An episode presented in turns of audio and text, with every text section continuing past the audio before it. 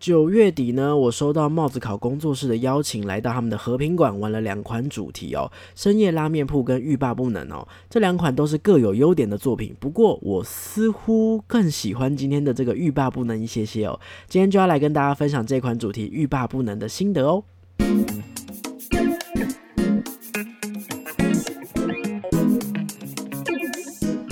嗨，各位大家好，欢迎收听《逃脱记录点》，我是阿纪。《逃脱记录点》是一个分享密室逃脱、剧本杀等等这种实境游戏心得的节目，有时候也会聊聊密室游戏这个行业的新闻时事，或者是找一些小天使啊、设计师分享他们的想法。最特别的是，我最近有在想要在 IG 上面呢，呃，募集大家的看法，来做一些特别的小单元哦。如果你喜欢这类型的节目呢，希望你可以追踪我的 IG，也可以去投稿哦，或者是呢，你也可以在现实动态看到我更多的游玩心得，或者是当日的记录。也可以订阅我的 YouTube 频道，虽然最近没有什么在更新哦，或者是常常留言跟我互动哦。今天呢，要来接续上一集哦。在玩完深夜拉面铺之后呢，我们紧接着体验了帽子考的下一款主题欲罢不能。所以如果你还没有收听上一集的话，也可以先去收听哦。节目非常的短哦，大概十分钟左右就可以理解了。而且在逃脱记录点这个节目当中呢，我分享的任何游戏心得都是无雷的，大家可以放心收听，不会被爆雷哦。如果你把两款主题心得都收听完毕，再互相来比较看看，你更喜欢或是更受哪一个特色吸引，看看你有没有跟我一样哦，是比较喜欢欲罢不能的。Kinda crazy.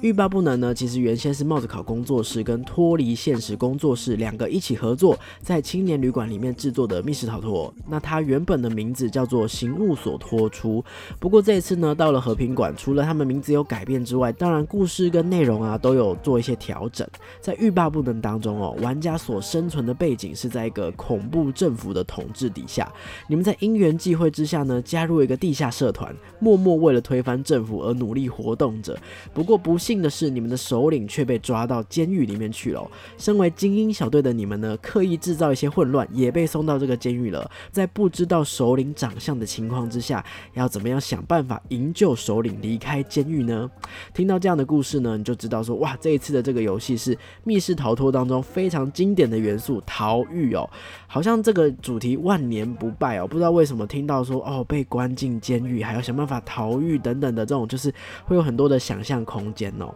那这一次呢，欲罢不能的谜题依然是新手相哦。不过不同的是，我的感觉在这个主题当中加入了几题非常有帽子考的灵魂的题目哈。这个是我自己自自创的一个一个专有名词——帽子考的灵魂哦。什么叫帽子考的灵魂呢？一直以来我都觉得帽子考这个工作室非常喜欢非制式化的谜题呈现方式哦。也就是说，在解谜的过程当中呢，诶，他没有明摆着说锁在那里，或是密码盘在那里。你要去按，或是你要去解除密码，好，或者是说呢，他也没有说很明白的给你一些图片啊、日记啊、拼图啊，你就是要用这个，你就是要去看。帽子考很喜欢，就是把它呃。装饰哈做的很像是就是一个日常平凡无奇的场景，不过你要依靠提示，你就可以去找到一些小地方，把这个小地方打开来，或是发现之后，你就可以知道说哇，原来他是这样子做的，想通自己该做些什么。他们的关键证据、关键线索都隐藏在日常当中，你要自己去找到这些特殊之处，才能够串接起后续的解谜流程。这让我联想到，就是我人生当中第一个玩的密室是在大学时期哦，哇，离我现在也好久了。大学时期被朋友就去玩那个逃出四零四号房，当时呢虽然完全不知道自己在玩什么，可是印象仍然是很深刻哦。就也大概是这个时候，让我对于密室逃脱这个东西感觉很酷哦。我记得我们最后是卡在一个题目，似乎是跟星座有关的题目，可是我们在这个房间里面怎么找？整个找这个房间都找不到任何跟星座相关的的线索，一直到我们失败了，然后最后请工作人员来解说，工作人员才说，既然是星座嘛，所以线索当然是在天上啊，而且天亮是怎么看见星星呢？所以我们要自己想到，我们要把房间的灯给关掉，才能够看到星空。我当时觉得说，天哪，我怎么可能有想到啊？可是又觉得说。你这个说法好像其实蛮合理的哦。对啊，我就是星座应该在天空上，我怎么会去瞎找那些床啊，去翻电脑啊等等的？好像我自己没有换一个角度想，才会一直存在盲点，一直卡关哦。所以呢，对我来说，这样子的东西。呃，其实是有它的乐趣所在之处的。可是呢，你要怎么样把它掐的恰到好处，不要让玩家觉得，哎，我完全无路可走，无无限可循哦，还是要让玩家自己有一点线索，然后随着这个线索去想通一些他平常的盲点。哦，就就会有这个乐趣哦。所以，当玩家如果已经习惯了在密室逃脱当中，就是遇到谜题哦，解开这个谜题，然后进到下一关、下一个房间，一直熟悉这个流程，再遇到谜题，再解开密码，这样的流程过程当中加入一两题这种神来之笔，可能会让玩家有点傻眼，就哎哎，我我我好像突然不知道要干嘛了。不过呢，如果这个提示呢，让他呃能够顺利的解开来，想通之后，这瞬间产生的成就感跟趣味。性是更更更巨大的，比较不会有作业感啦，哈，所以当然哈，这样的题目往往呢也会让玩家的流程。更加的不顺畅哦，因为呢，如果他的思考角度太过的隐晦，或者是像就是逃出四零四号房这样，就是真的太新手的玩家去碰到的时候呢，卡关的时间反而拉长了，所以当然是不适合大量的在密室当中使用这种方式的。所以我一直觉得说流畅度还是玩家会觉得好玩的先决条件啦，吼。在欲罢不能当中啊，像这些帽子考的灵魂，其实也还是非常简单哦。有一些就像刚刚所说的，换个角度想，好，你就可以知道该怎么做；或者有一些就是哎操作题啦，你透过某一些特殊的操作，就可以直接进到下一关哦。正因为有这一些点缀，让整个过程呢没有那么单纯，就是它就是设计给新手菜鸟的游戏。好，也或许是这个原因啦。所以我前面一直有说，在深夜拉面铺跟欲罢不能当中，我好像更偏向喜。欢欲罢不能的原因哦，在游戏的后半段呢，玩家也会遇到比较大型的机关哦。所谓的大型机关，顾名思义就是真的比较巨大的机关哦。在你运作或者是你在操作它的时候呢，也会比较大幅度的去改变这个环境的空间，让玩家不是透过呃开一扇真正的门。这种方式来前进下一个空间哦。那最后呢，这个呃完美关卡的剧情也会带出一些反转。原来整件事情我们不是单单的来营救首领这么简单哦。哈，这个反转呢，呃，有一些故事点出来，反而有点令人醒思哦。它不是那么容易浅白的内容哦。我看完之后，甚至是觉得有一点点沉重的。我觉得啊，欲罢不能就是一款藏有帽子考灵魂的作品哦，在努力制作出这种适合新手主题、力求突破舒适圈、想要接触到更多没有玩过密室群众的同时，也还是想要放入工作室自己的个人色彩，这是我非常欣赏的部分。